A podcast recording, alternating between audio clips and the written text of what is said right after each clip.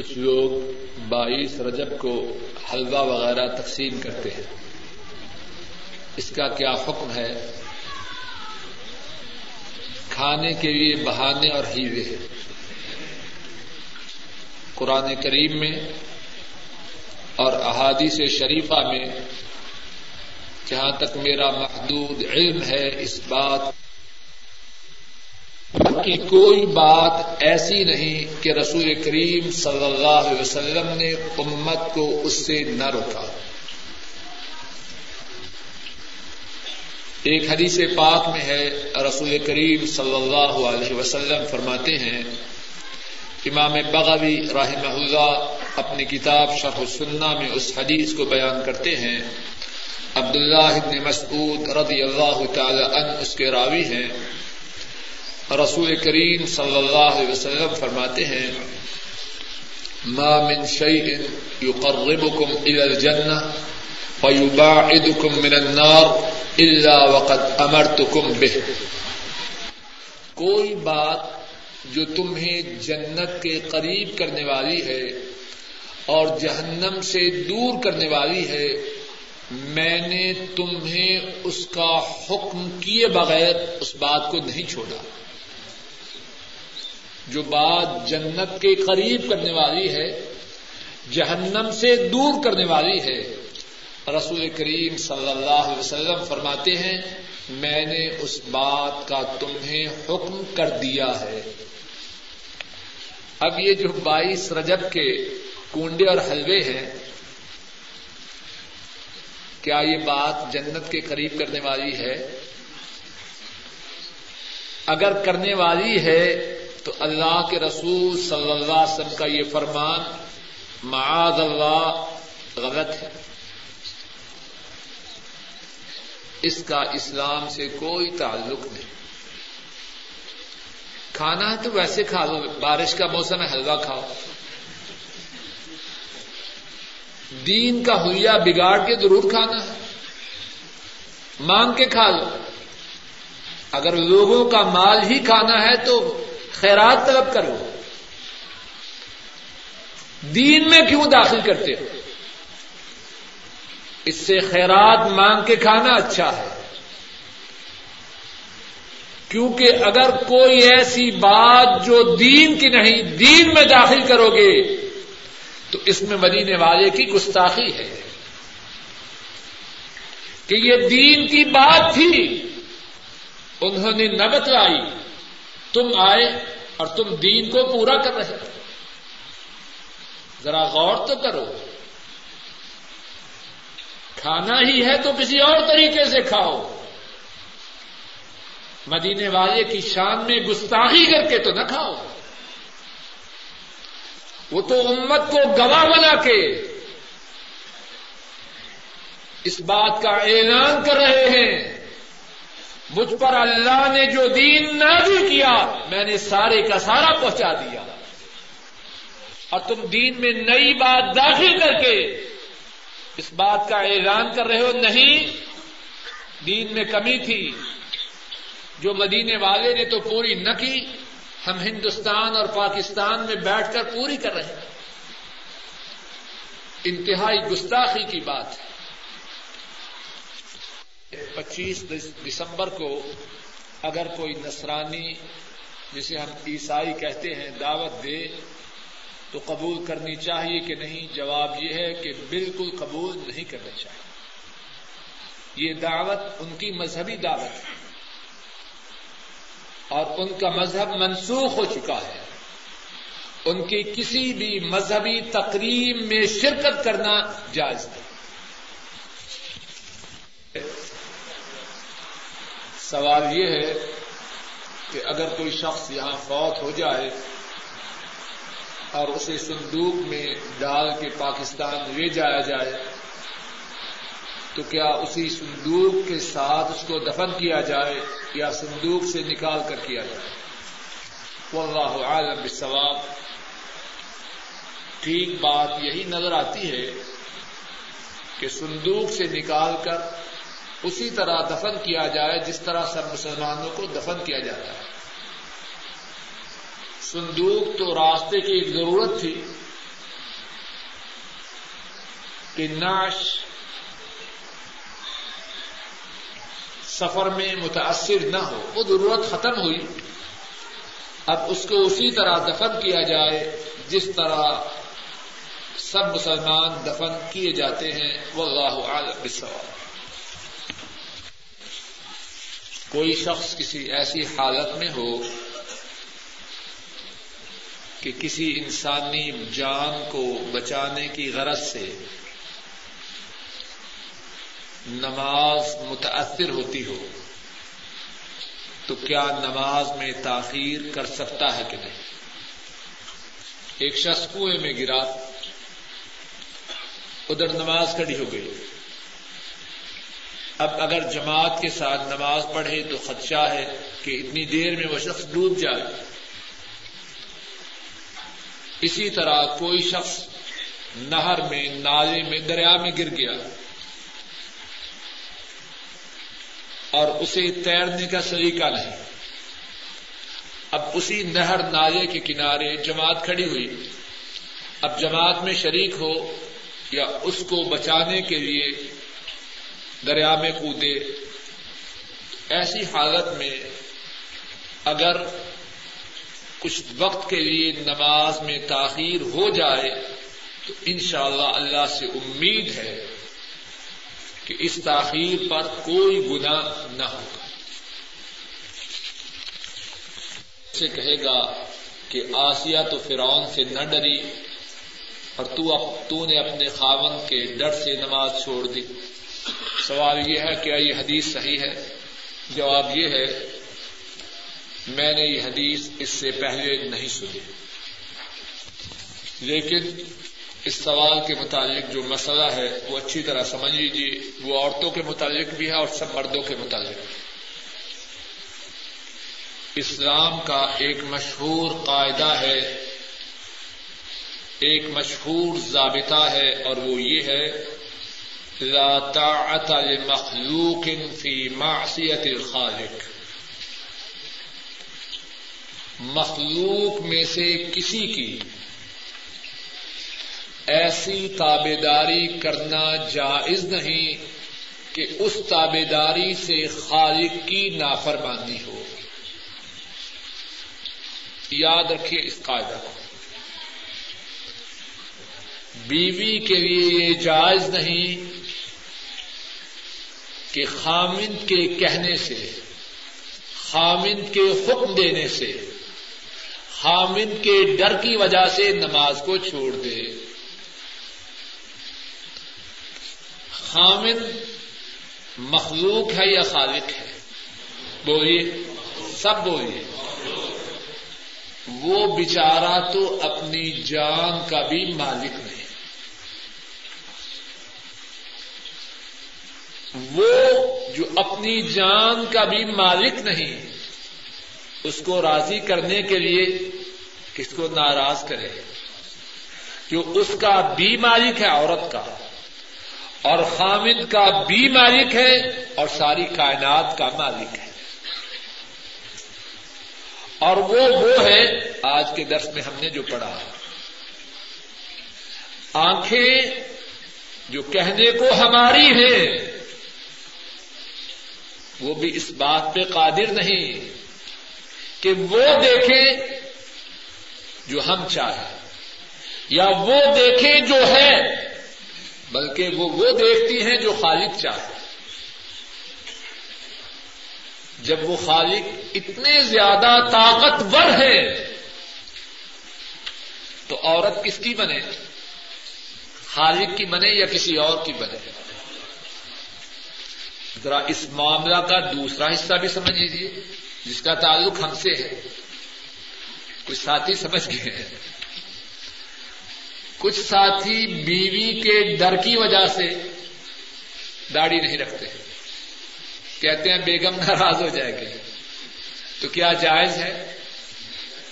اونچی جواب دیجیے پیچھے سے آواز نہیں آ رہی۔ اگر بیوی کے لیے خامن کی ڈر کی وجہ سے نماز کا چھوڑنا جائز نہیں تو خامن کے لیے بیوی کی ڈر کی وجہ سے داڑھی کا منڈوانا جائز ہے۔ اچھا بات ایسا خامن مردوں میں سے ہے یا کسی اور میں سے ہے؟ یعنی آدمی بات کرتے ہوئے بھی شرم محسوس ہوتی ہے۔ پتہ نہیں میری سمجھ میں فرق ہے یا کہنے والے کی سمجھ میں فرق ہے۔ مرد ہو، مسئلہ تو یہ ہے بیوی بھی نہ ڈرے دین کی بات میں۔ اور یہ مسکین مرد ہونے کے باوجود یہ کہہ رہا ہے، بیگم نہیں مانتے۔ دین کی بات تو ہے، مردانگی کے بھی یہ بات خلاف۔ ہے کہ نہیں؟ مردانگی کے بھی خلاف۔ کس منہ سے آدمی کہے؟ میں مرد ہوں اور ڈرتا ہوں دین کی بات کے کرنے سے کہ بیگم ناراض نہ ہو جائے۔ ایک سوال یہ ہے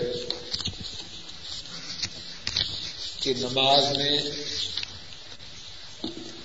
رقو کے وقت اور رقو سے سر اٹھانے کے وقت رف الیدین کا کیا حکم ہے؟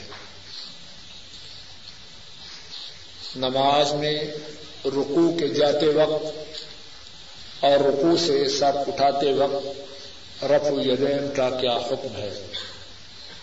صحیح بخاری میں حدیث ہے، حضرت عبداللہ بن عمر رضی اللہ تعالی عنہما بیان کرتے ہیں رأيت رسول الله صلى الله عليه وسلم إذا قام في الصلاة رفع يدي حتى يكون حزب منكبي وكان يفعل ذلك حين يكبر للركوع، ويفعل ذلك إذا رفع رأسه من الركوع ويقول سمع الله لمن حمد ولا يفعل ذلك في السجود.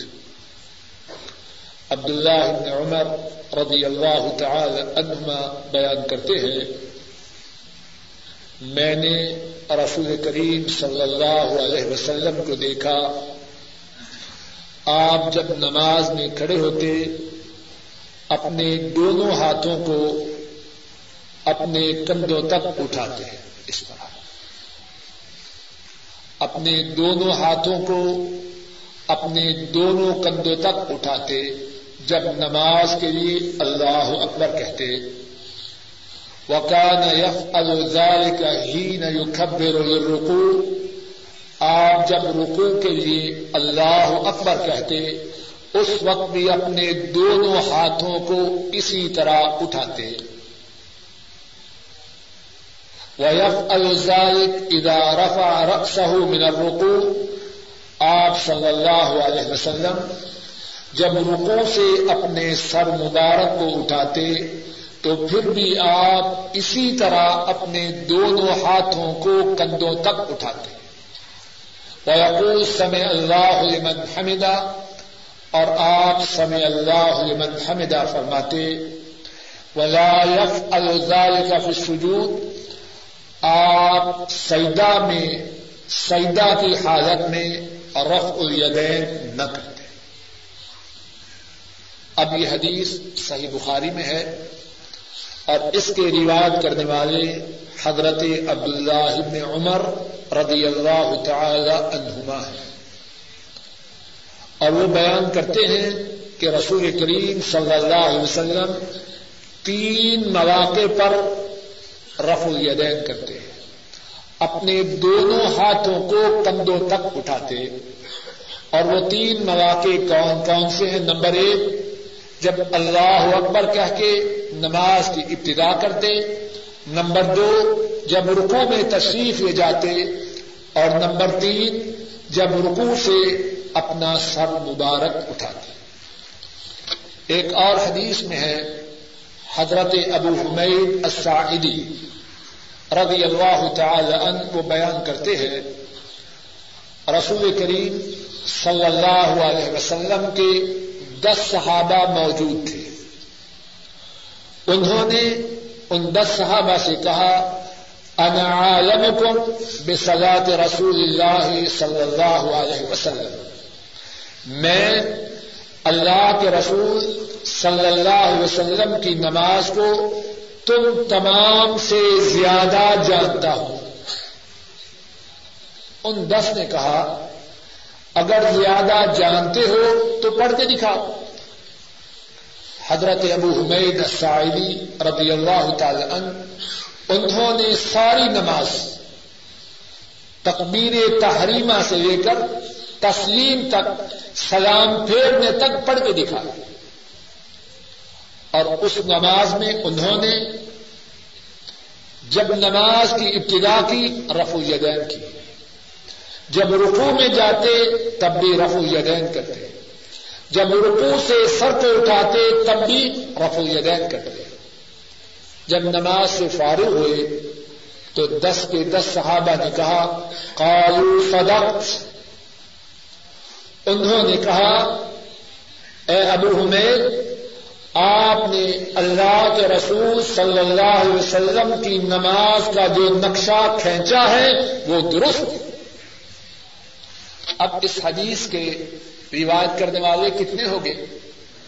ایک تو ہے حضرت ابو حمید سائدی اور دس صحابہ نے ان کی تعلیم کی رضی اللہ تعالی ان مجمعین۔ ان کی تعداد مجموعی کتنی ہو گئی؟ گیارہ۔ اور صرف گیارہ ہی نہیں، حافظ ابن حجر رحم اللہ، جنہوں نے صحیح بخاری کی شرح کی ہے۔ اور ان کی شرح کا نام فتح الباری ہے۔ بخاری شریف کی سب سے بڑی شرح۔ ہے تیرہ یا چودہ جلدوں میں یہ شرح چھپی ہوئی ہے اور بازاروں میں میسر۔ ہے اس شرح میں حافظ ابن حجر رحمہ اللہ لکھتے ہیں کہ ہمارے استاد ابو الفضل انہوں نے فرمایا کہ میں نے ان صحابہ کو شمار کیا جنہوں نے رفع الیدین کی حدیث کو روایت کیا۔ پھر سنیے، حافظ ابن حجر اپنی کتاب فتح الباری میں، جو صحیح بخاری کی شرح ہے، اس میں لکھتے ہیں، ہمارے استاذ حافظ ابو الفضل نے فرمایا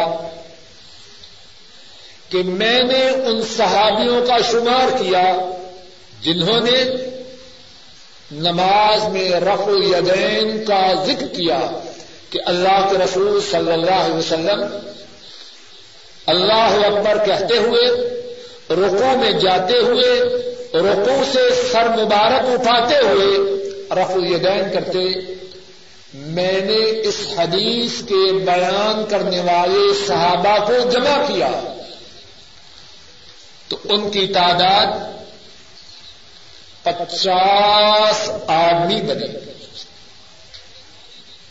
پچاس صحابہ نے رف الیدین کی حدیث کو روایت کی۔ اور اس پر بھی بس نہیں، امام حاکم اور امام ابن مندہ فرماتے ہیں،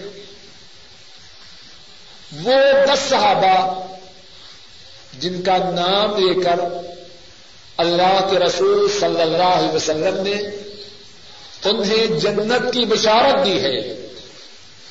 ان دس کے دس صحابہ نے یہ حدیث بیان کی ہے کہ رسول کریم صلی اللہ علیہ وسلم نماز شروع کرتے وقت رکو جاتے وقت اور رکو سے سر اٹھاتے وقت رف الیدین کرتے ہیں۔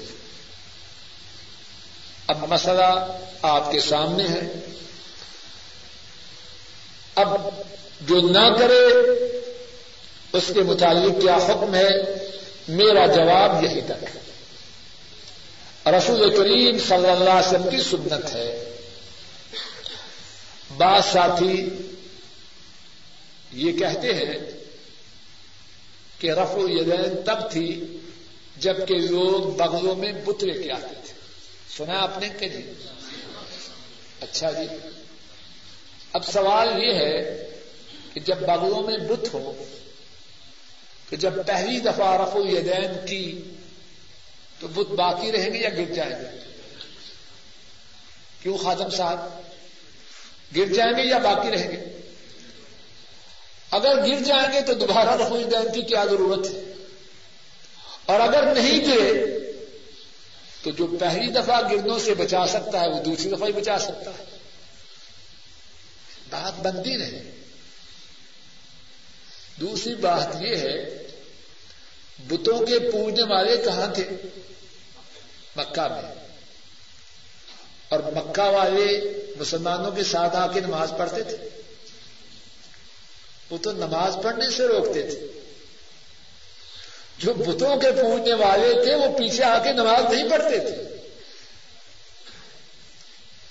رسول کریم سسم کی یہ سنت ہے، اللہ رب العزت اپنے فضل و کرم سے اس سنت پر عمل کرنا ہم سب کے لیے آسان ہے۔ کہ ایک شخص دس تو یہ سونا اپنی بچی کے لیے خریدے۔ کہ جب اس کی شادی ہوگی تو اس کو دوں گا۔ اب کیا اس پر زکات ہے کہ نہیں؟ جواب یہ ہے، جب تک بچی کو نہیں دیا جاتا، باپ کے پاس ہے، باپ کی ملکیت ہے، جب سالانہ حساب کا وقت آئے، اس کو اپنے مال و اسباب میں جمع کرے اور اس کی زکات ادا کرے۔ اور شیطان کے پیچھے لگ کے کوئی ہیرا شادی نہ کرے۔ جس اللہ نے دستور سونا دیا ہے، اگر اس کا چالیسواں حصہ اللہ کی راہ میں دے گا تو اللہ ہو دے گا۔ یہ دستورے کون سا وہ اپنے گھر سے لے کے آیا ہے؟ اللہ نے دیا ہے۔ اب جب اللہ کی راہ میں دے گا تو اور اضافہ ہوگا ان شاء اللہ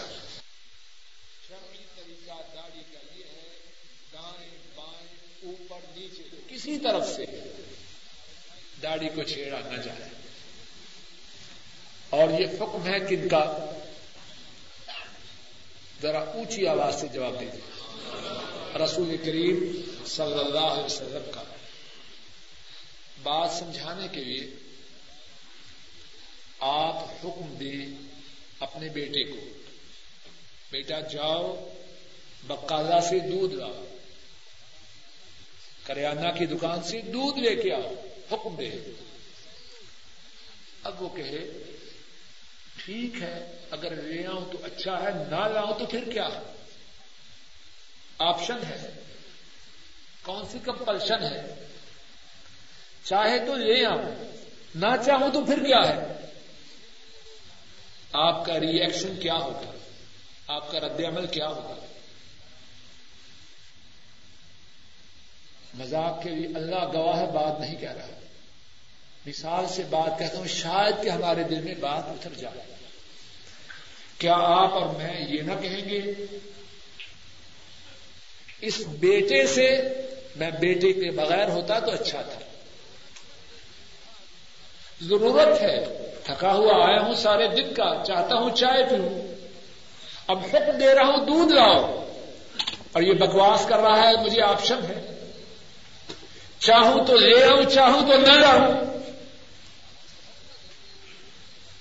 کیا اس بات کے لیے نہ کہیں گے کہ اللہ تجھے اٹھا لے؟ تیرا ہونا اور نہ ہونا میرے لیے برابر ہے، بلکہ تیرے ہونے سے مجھے دکھ زیادہ ہے۔ اگر نہ ہوتا پھر خود جا کے لے آتا۔ بات ایسے ہے کہ نہیں؟ جواب دیجیے اے انسان، عقل کر۔ تیری جو حیثیت تیرے بیٹے کے لیے ہے مدینے والے کی حیثیت تیرے لیے اس سے زیادہ نہیں۔ تیرا حق جو بیٹے پر ہے، کیا اللہ کے نبی کا اتنا حق بھی تجھ پہ نہیں؟ وہ حکم دے اور تو کہے کہ آپ شب تو تو اپنے حکم کے متعلق یہ بات سننا گوارا نہ کرے کہ آرڈر دے اور بیٹا کہے کہ مجھے اختیار ہے، مانوں نہ مانوں۔ تو کس منہ سے کہتا ہے؟ اللہ کے نبی سسم حکم دے۔ اور تو کہے کہ اگر کر لیں تو ٹھیک ہے، نہ کرے تو کوئی گنا نہیں۔ یہ فلسفہ غلط ہے۔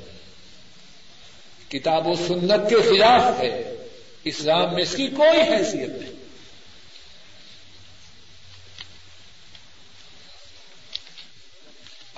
سوال تو کافی ہے لیکن ایک سوال کا جواب دے کے بات کو ختم کرتا ہوں۔ اور اگر اللہ نے چاہا تو آئندہ درس میں اگر دے سکا تو آئندہ درس میں انشاءاللہ باقی سوالوں کا جواب دوں گا۔ سوال یہ ہے کہ کسی آدمی کو قرض دیا، اس نے تین چار سال بعد وہ قرض واپس کیا۔ اب کیا ہر سال اس قرض کی رقم کی زکات دیتا رہے یا نہ؟ جواب یہ ہے، جس کو قرض دیا جائے، اس کی دو صورتیں ہیں۔ ایک صورت یہ ہے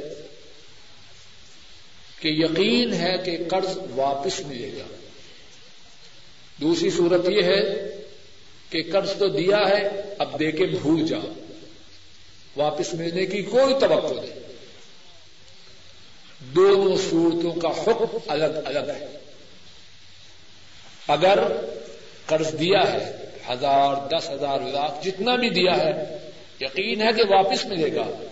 تو جب سالانہ حساب کرے، اس قرض کو، اس قرض کی رقم کو اپنے مال میں جمع کرے۔ اور جس طرح باقی مال کی زکات دیتا ہے، اس قرض کی بھی زکات دے۔ اور شاید کی وہ کہے کہ مال تو میرے پاس نہیں، زکات کیوں دوں؟ وہ سمجھے کہ یہ جو قرض دیا ہے، اس کا بہت زیادہ ثواب ہے۔ اس نے کوئی بیکار سودا نہیں کیا۔ یہ جو قرض دیا ہے، بہت زیادہ و ثواب ہے۔ وہ تو اسے مل رہا ہے۔ اگر میں نے کسی کو قرض دیا ہے، تو کیوں دیا ہے؟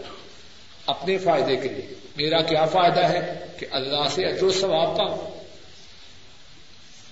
وہ کھاتا اجر و ثواب کا تو الگ ہے۔ اب اس مال کی زکات دینا لازم ہے۔ قرض کی دوسری صورت یہ ہے کہ قرض دے چکا ہے، اب ملنے کی توقع نہیں۔ اس کے مطابق یہ ہے کہ اس کی زکات نہ دے۔ اللہ کرے دو سال، چار سال، دس سال، بیس سال بعد مل جائے۔ جس سال ملے، اس سال اس قرض سے، قرض کی ملنے والی رقم کی زکات دے۔ اللہ ہمارے کو ملک اپنے فضل کرم سے حق بات کہنے حق کہ والدین کے لیے ان کی زندگی میں کون سی دعا کرنی چاہیے؟ تو جواب یہ ہے، اسی سوال کے جواب پر اپنی بات کو ختم کرتا ہوں۔ والدین کا ہم پر حق اتنا زیادہ ہے کہ ہم اس کو ادا نہیں کر سکتے۔ والدین کا حق ہم سب پر اتنا زیادہ ہے کہ ہم اس کو ادا نہیں کر سکتے، کتنی بھی کوشش کریں۔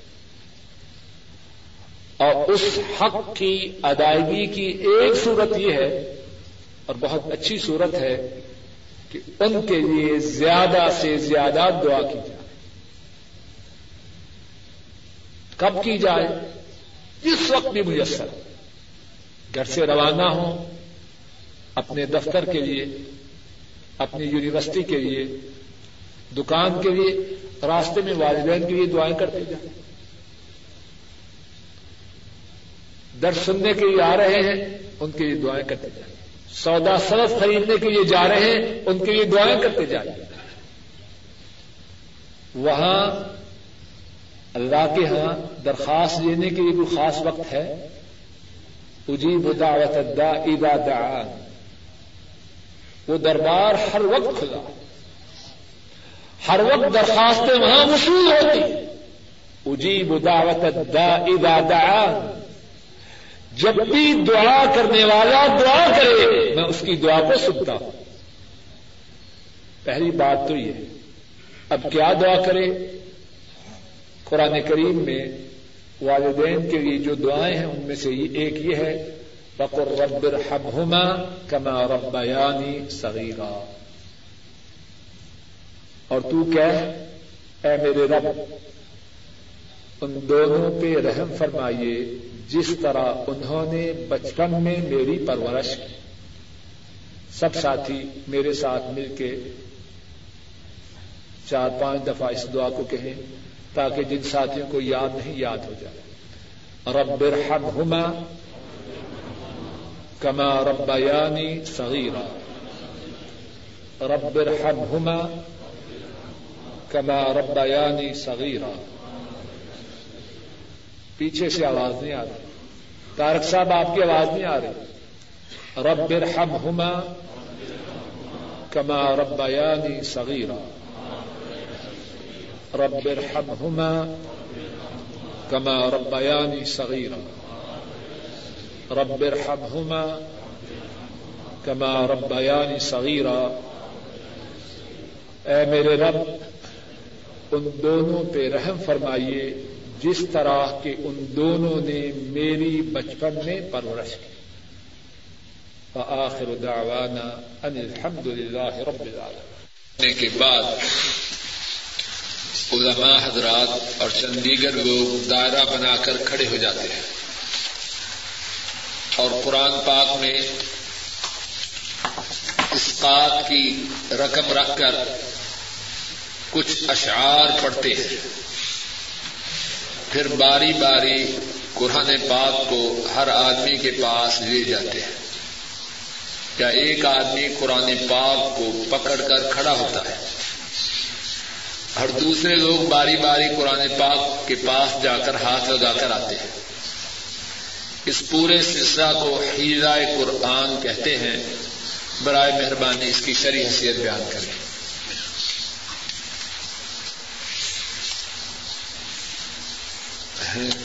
میری معلومات اس بارے میں اللہ کا شکر ہے، بہت ہی کم ہے۔ مجھے پہلی بار زندگی میں اس کے متعلق اس تفصیل سے علم ہوا ہے۔ اس بات کا سوال سمجھنے سے پہلے ایک موٹی اصولی بنیادی بات کو سن لیجیے سمجھ لیجیے اور یاد رکھیں۔ اب جو آدمی مرتا ہے پاکستان میں یا انڈیا میں یا بنگلہ دیش میں، اس سے پہلے بھی کوئی آدمی مدینہ طیبہ میں اور مکہ مکرمہ میں فوت ہوا ہے کہ نہیں؟ کیوں جی؟ اب جو مکہ شریف والے اور مدینہ طیبہ والے تھے، کیا انہیں مرنے والے سے کوئی محبت تھی یا نہ تھی؟ رسول کریم صلی اللہ علیہ وسلم کی مبارک زندگی میں آپ کا کوئی پیارا اس دنیا سے روانہ ہوا یا نہ ہوا؟ حضرت خدیجہ رضی اللہ تعالی عنہا اس دنیا سے آ حضرت صلی اللہ علیہ وسلم کی حیات مبارکہ میں روانہ ہوئی۔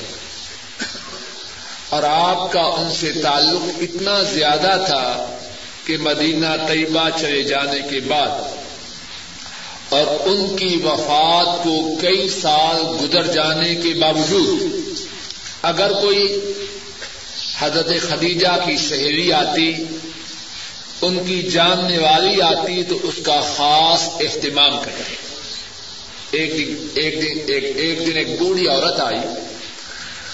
حضرت صلی اللہ علیہ وسلم نے اس سے پوچھا، تم کیسے ہو؟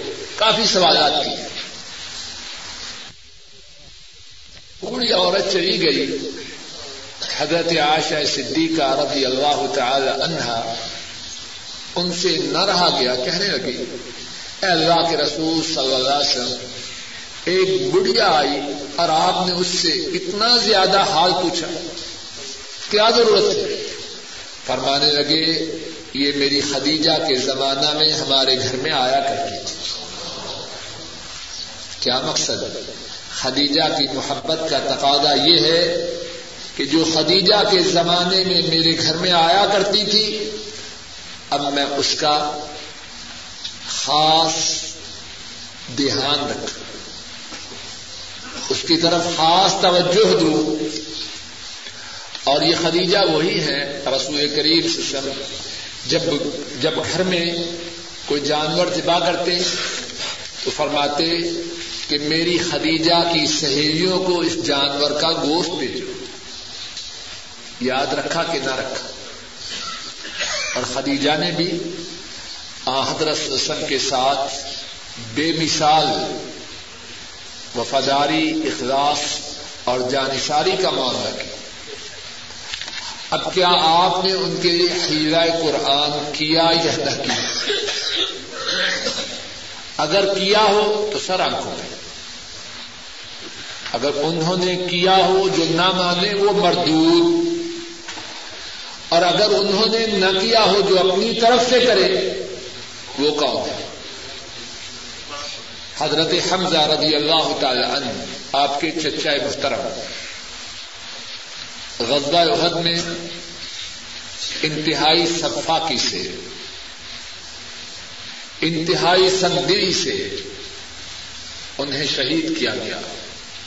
ان کے کلیجے کو نکالا گیا۔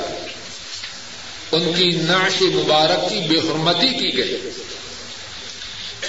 اور اللہ کے رسول صلی اللہ علیہ وسلم اتنے رنجیدہ ہوئے، فرمانے لگے، اور سب کو تو رونے والے ہیں، میرے پردیسی چچا کو کوئی رونے والا بھی نہیں۔ انصار کو خبر ہوئی، کہنے لگے، سب کو چھوڑو، صرف حمزہ کرو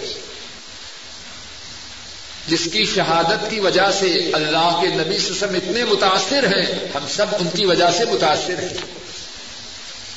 آپ نے ان کے لیے ہیرا قرآن کیا۔ کتنے ساتھی، بڑے بڑے پیارے ساتھی۔ اس دنیا سے روانہ ہوئے ایک اور ساتھی، سعد ابن ربی رضی اللہ تعالیٰ اسی غزہ عہد میں شہید ہوئے۔ اور کتنا تعلق تھا مدینے والے سے۔ حضرت صلی اللہ علیہ وسلم، دیکھتے ہیں کہ سعد نظر نہیں آ رہے۔ فرماتے ہیں میں یقینی بے خبر سعد بن ربی میرے ساتھی سعد بن ربی کی خبر کون لائے گا؟ ایک ساتھی کہتا ہے، میں لے کے آتا جاتا ہے، دیکھتا ہے کہ زخمیوں میں حضرت سعد بن ربی بھی ہے اور ان کی زندگی کے آخری ربحات ہیں۔ وہ جانے والا کہتا ہے، اللہ کے رسول صلی اللہ علیہ وسلم تجھے سلام کہتے ہیں۔ اور کتنا خوش نصیب ہے سعد۔ دنیا سے روانہ ہونے سے پہلے اس کے محبوب کا ایلچی اسے آ کے اس کے محبوب کی سلام کہے۔ اور پوچھتے ہیں ساتھ تم کیسے ہو؟ عرض کرتے ہیں اللہ کے رسول کو جا کے میرا سلام عرض کرنا اور ان سے کہنا میں جنت کی خوشبو سوکھ رہا اور میری قوم کو بھی میرا ایک پیغام دینا۔ لا عذر لكم عند الله لا عذر لكم عند الله اے میری قوم، سن لو۔ اگر تمہارے جیتے جاگتے اللہ کے نبی کو کوئی غزل پہنچا، تو کل قیامت کے دن اللہ کے ہاں تمہارا کوئی ادھر قابل قبول نہ ہوگا کیا مقصد؟ میری قوم کو جا کے پیغام دینا۔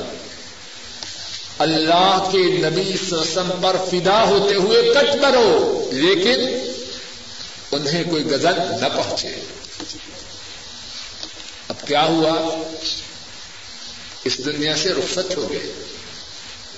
ان کے لیے ہیرا قرآن کیا۔ نہیں کیا اور یقین نہیں کیا۔ اور ہمارا یہ ایمان ہے، دین کی جو بات مدینے والے نے نہیں کی، جو دین میں اس بات کو داخل کرے، اس کی بات مردوت ہے۔ دین میں اس کی کوئی حیثیت نہیں۔ من احدث في امرنا هذا ما ليس منه، فهو رد. جو دین میں کوئی ایسی بات جاری کرے، نبی کریم صلی اللہ علیہ وسلم فرماتے ہیں، جس کے متعلق ہمارا حکم نہیں، وہ بات مردود ہے۔ اور جو مردود ہے، اس کے کرنے والا کہاں جائے گا؟ کل بدعت دلالہ و کل دلالت فی النار۔ اصل بات شاید کسی کے ذہن میں سوال ہو کہ پھر بات کیا ہے؟ بات یہ ہے، کاروبار ہے۔ لوگوں نے اپنے کھانے کے لیے ہیرے بنا رکھے ہیں۔ ہیرا قرآن نہیں، ہیرا تعام و شراب ہے۔ ہیرا فلوس ہے۔ کہ اس بہانے لوگوں نے اپنی دکانداریاں چمکا رکھی کتاب و سنت سے ایسی کسی بات کا کوئی تعلق نہیں۔ کہ قرآن پاک کے پڑھنے کی فضیلت کے مطابق رسول کریم صلی اللہ علیہ وسلم نے فرمایا، من قرا حرفا من کتاب اللہ فلح بها حسنا والحسنة بعشر امثالها کہ جس نے قرآن پاک کا ایک حرف پڑھا، اس کے بدلہ میں اسے ایک نیکی ملے گی اور ایک نیکی کے بدلہ میں اللہ دس نیکیاں دیتے ہیں۔ الفلام نیم پڑھنے سے تیس نیکیاں ملے تو اگر کوئی شخص لفظ شیطان بار بار کہے تو اسے کیا ملے گا؟ جواب کچھ سنگین ہے۔ جس کو جس سے محبت ہو اسی کا بار بار ذکر کرے گا۔ یعنی یہ کوئی پڑھنے کی بات تو نہیں نا؟ مقصود یہ ہے کہ پڑھے۔ اعوذ باللہ قرآن پاک میں جو پڑھنے کی بات ہے، اب فرعون فرعون ہے، تو کیا مقصد؟ خطرے کی بات ہے۔ وہ بات مثال سے سمجھائی گئی ہے کہ جتنا پڑھو گے، اس کا حساب اس سے نکالا اب یہ مقصد نہیں کہ کوئی فرعون فرعون کہے یا شیطان شیطان کہے، پڑھے۔ اور اس کا نام پڑھنا تو نہیں نا۔ اگر کوئی شیطان شیطان کہے تو اس کا نام پڑھنا نہیں۔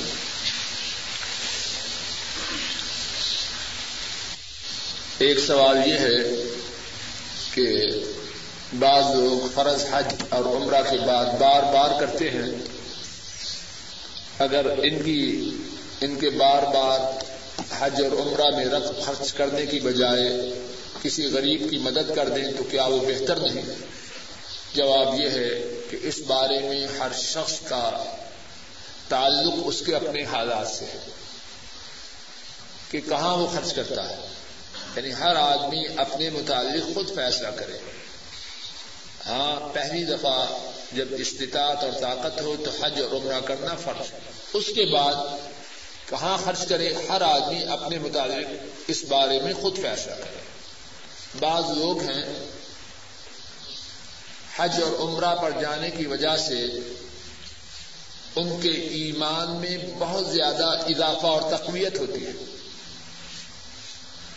ایمان میں وہاں جاتے ہیں تو ان کی کایا پلٹ جاتی ہے۔ اگرچہ حج یا عمرہ نفی ہے، لیکن اس سے ایمانی ترقی بہت ہوتی ہے۔ بہت زیادہ نیکیوں کی توفیق ملتی ہے۔ کی معافی کا ہم سے سوال کرتے رہے ان کی دعا کی وجہ سے آج تیرے درجات اتنے بلند و بالا کیے جا رہے اولاد نعمت ہوئی کہ نہ ہو اللہ ہماری اولادوں کو ایسے بنا۔ لیکن کیا ہم اولادوں کو ایسے بنانے کے لیے کوشش کرنے والے ہیں؟ ہر آدمی اپنے آپ سے سوال کرے۔ اپنا جائزہ لے۔ اگر سیدھی راہ پہ ہے، اللہ کا شکر ادا کرے۔ اور اللہ سے استقامت کی دعا کرے۔ اور اگر غلط راہ پہ ہے، ابھی سے جائزہ لے اور بات سمجھانے کے لیے کچھ بات کو اور کھولتا۔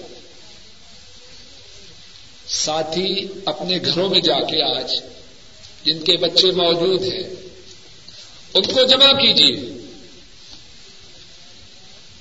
ان میں سے جو بارہ، چودہ سال کے ہیں ان سے پوچھیے کس کس کو نماز جنازہ آتی ہے۔ اور جن کے بچے پاکستان، ہندوستان، بنگلہ دیش میں ہیں، تو وہاں سے دریافت کریں۔ کتنوں کو نماز جنازہ آتی ہے؟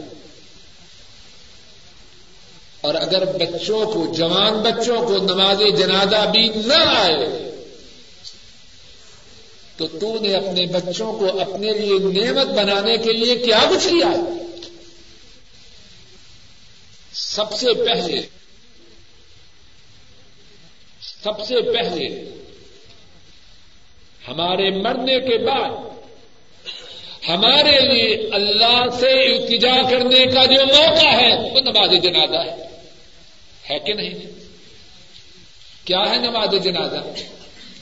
مسلمان مل کے مرنے والے سے دعا مرنے والے کے لیے اللہ سے دعا کر رہے ہیں۔ اے اللہ، اس کے گناہوں کو معاف فرما۔ خلاصہ یہی ہے۔ کیا ہم نے اپنے بچوں کو اس بات کے لیے تیار کیا ہے کہ جب ہمیں ضرورت ہوگی ان کی دعا کی، وہ ہمارے لیے دعا کرے۔ ہر آدمی اپنا اپنا جائزہ لے۔ تو بات یہ کہہ رہا ہوں، عورتوں میں، اولاد میں، بیٹوں میں دو پہلو ہیں۔ فتنا کا پہلو بھی ہے اور خیر کا پہلو بھی۔ اور جن کی اولادیں، جن کی بیویاں، اپنے اندر فتنا کا پہلو رکھیں، کیا کرے ان سے بچ کے رہے۔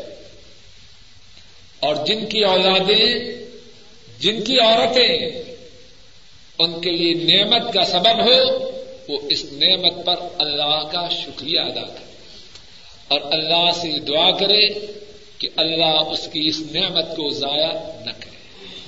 اللہ مالک الملک اپنے فضل و کرم سے ہماری اولادوں کو، ہماری بیویوں کو ہمارے لیے نعمت بنا۔ ہمارے لیے فتنا نہ بنا۔ اور ہمیں اپنے والدین کے لیے، اپنی اولادوں کے لیے، اپنے گھر والوں کے لیے نعمت بنائے ہم کسی کے لیے فتنا نہ بنے اے اللہ، اپنے فضل و کرم سے ہمارے گناہوں کو معاف فرما۔ اے اللہ، جو ٹھیک بات کہی اور سنی گئی۔ ہے اے اللہ، اس بات کو قبول فرما۔ اے اللہ، کہنے اور سننے میں جو غلطی ہوئی ہے، اے اللہ، اس کو معاف فرما۔ اے اللہ، ہم آپ کی توفیق سے قرآن کریم کے سمجھنے کے لیے، سمجھانے کے لیے آپ کی توفیق سے یہاں جمع ہوئے ہیں۔ اے اللہ، ہمارے آنے کو قبول فرما۔ اے اللہ، ہمارے آنے کو ہمارے گناہوں کی معافی کا سبب بنا۔ اے اللہ، اپنے تقرب کا ذریعہ بنا۔ اے اللہ، پریشانیوں کی دوری کا سبب بنا۔ اے اللہ، بیماریوں کی دوری کا سبب بنا۔ اے اللہ، مرتے دم تک قرآن کریم کے سمجھنے اور سمجھانے کی مجالس میں شرکت کی توفیق عطا فرماتے رہے اے اللہ، اپنی اس نعمت سے ہم ناکاروں کو، ہم نکموں کو، ہم نالائکوں کو، ہم کمزوروں کو اپنی اس نعمت سے ساری زندگی محروم نہ کرنا اے اللہ، ہمارے ماں باپ پہ رحم فرما۔ اے اللہ، ہمیں اپنے ماں باپ کے لیے نعمت بنا۔ اے اللہ، ہمیں اپنے ماں باپ کے لیے نعمت بنا۔ اے اللہ، ہمیں ان لوگوں میں شامل فرما، جو اپنے ماں باپ کی نیکیوں کے جاری ہونے کی صورت ہوتی ہے اے اللہ، ہمارے والدین میں سے جو فوت ہو چکے ہیں، ان کے گناہوں کو معاف فرما۔ اے اللہ، ان کے دراجات کو بلند فرما۔ اے اللہ، ان کی قبروں کو جنت کی باغیچہ بنا۔ اے اللہ، ان کے گناہوں کو معاف فرما۔ اے اللہ انہیں اعلی میں داخل فرما۔ اے اللہ ہمارے بوڑھے ماں باپ میں سے جو زندہ ہیں ان پہ رحم فرما۔ اے اللہ ان کی بیماریوں کو دور فرما۔ اے اللہ ان کی پریشانیوں کو دور فرما۔ اے اللہ ان کی نیک حاجات کو پورا فرما۔ اے اللہ ہمارے بوڑھے ماں باپ میں سے جو زندہ ہیں، انہیں ایمان والی، عافیت والی، صحت والی، اطمینان و سکون والی زندگی نصیب فرما۔ اے اللہ، ہمارے اعزا قارب میں سے، ہمارے دادا، دادیاں، نانا، نانی نے سب ساتھیوں سے درخواست کی ہے کہ ان کے بھائی، جنہیں آج ظہر کی نماز کے وقت مسجد ہی میں دل کا دوڑا پڑا اور اس وقت وہ ہسپتال میں ہیں، اس ساتھی نے درخواست کی ہے کہ سب ساتھی دعا کریں۔ کہ اللہ رب العزت اپنے فضل و کرم سے ان کے بھائی کو صحت کام آ جاتا ایک سوال یہ ہے کہ نماز میں رقو کے وقت اور رقو سے سر اٹھانے کے وقت رف الیدین کا کیا حکم ہے؟ نماز میں رکو کے جاتے وقت اور رکو سے سر اٹھاتے وقت رف الیدین کا کیا حکم ہے؟ صحیح بخاری میں حدیث ہے، حضرت عبداللہ ابن عمر رضی اللہ تعالی عنہما بیان کرتے ہیں رأيت رسول الله صلى الله عليه وسلم إذا قام في الصلاة رفع يدي حتى يكون حزب منكبيه. وكان يفعل ذلك حين يكبر للركوع ويفعل ذلك إذا رفع رأسه من الركوع ويقول سمع الله لمن حمد ولا يفعل ذلك في السجود. عبد الله بن عمر رضی اللہ تعالی عنہما بیان کرتے ہیں میں نے رسول کریم صلی اللہ علیہ وسلم کو دیکھا۔ آپ جب نماز میں کھڑے ہوتے، اپنے دونوں ہاتھوں کو اپنے کندھوں تک اٹھاتے ہیں۔ اس طرح۔ اپنے دونوں ہاتھوں کو اپنے دونوں کندھوں تک اٹھاتے، جب نماز کے لیے اللہ اکبر کہتے وکان یف الزال کا ہی نہ آپ جب رکو کے لیے اللہ اکبر کہتے، اس وقت بھی اپنے دونوں ہاتھوں کو اسی طرح اٹھاتے۔ ویف الزال ادا رفا رقصہ من الرقو آپ صلی اللہ علیہ وسلم جب رکو سے اپنے سر مبارک کو اٹھاتے تو پھر بھی آپ اسی طرح اپنے دونوں ہاتھوں کو کندھوں تک اٹھاتے ویقول سمع اللہ لمن حمدا اور آپ سمع اللہ لمن حمدا فرماتے ولا يفعل ذلك في السجود آپ سیدا میں سیدا کی حالت میں رفع الیدین نہ کرتے۔ اب یہ حدیث صحیح بخاری میں ہے۔ اور اس کے روایت کرنے والے حضرت عبداللہ ابن عمر رضی اللہ تعالی عنہما ہیں۔ اور وہ بیان کرتے ہیں کہ رسول کریم صلی اللہ علیہ وسلم تین مواقع پر رف الیدین کرتے ہیں۔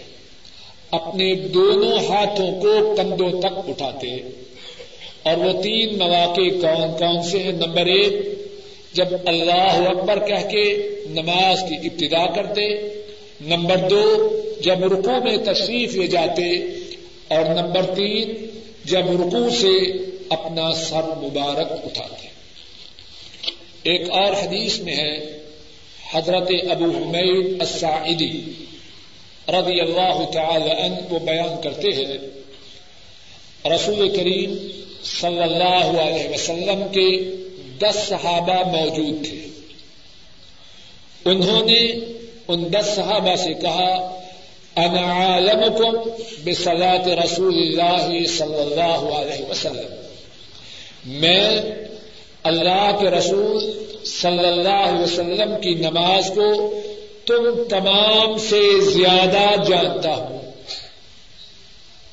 ان دس نے کہا اگر زیادہ جانتے ہو تو پڑھ کے دکھاؤ۔ حضرت ابو حمید السائلی رضی اللہ تعالی عنہ، انہوں نے ساری نماز تقبیر تحریمہ سے لے کر تسلیم تک، سلام پھیرنے تک پڑھ کے دکھا اور اس نماز میں انہوں نے جب نماز کی ابتدا کی، رفع یدین کی۔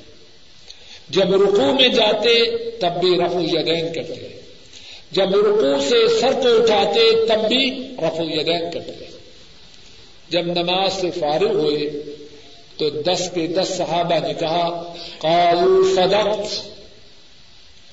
انہوں نے کہا، اے ابو حمید، آپ نے اللہ کے رسول صلی اللہ علیہ وسلم کی نماز کا جو نقشہ کھینچا ہے، وہ درست ہے۔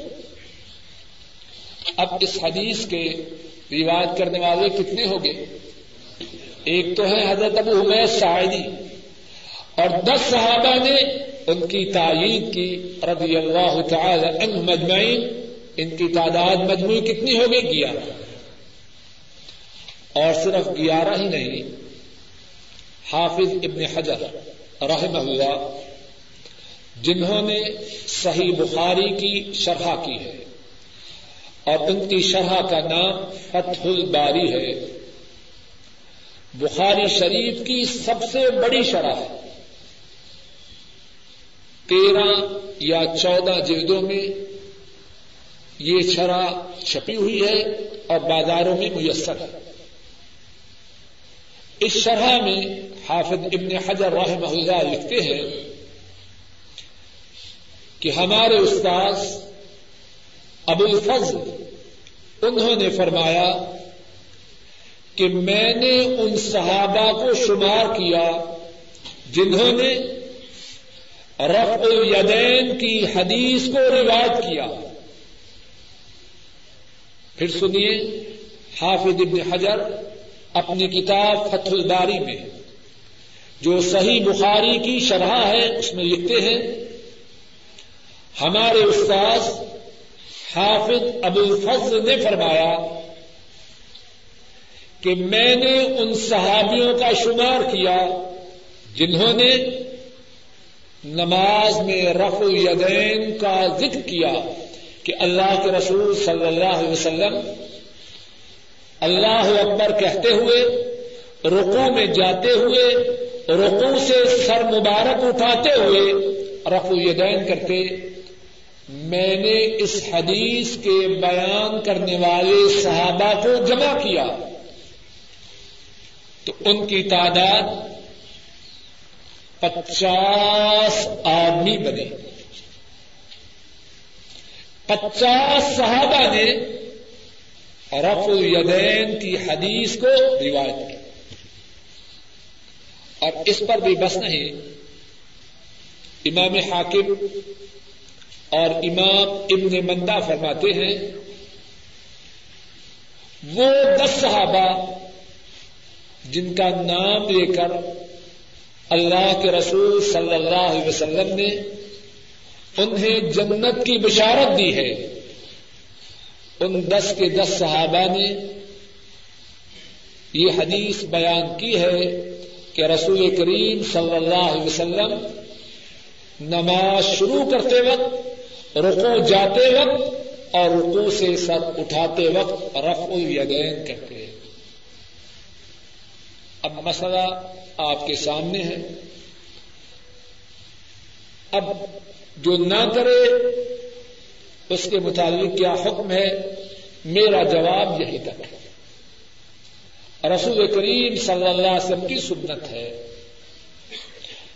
بعض ساتھی یہ کہتے ہیں کہ رف الیدین تب تھی جبکہ لوگ بغلوں میں بترے کے آتے تھے۔ سنا آپ نے کہ نہیں؟ اچھا جی۔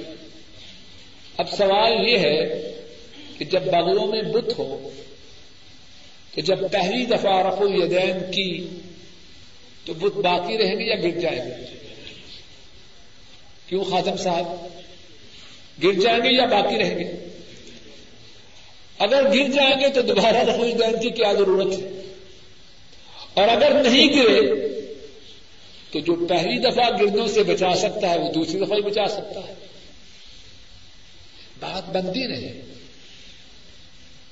دوسری بات یہ ہے، بتوں کے پوجنے والے کہاں تھے؟ مکہ میں۔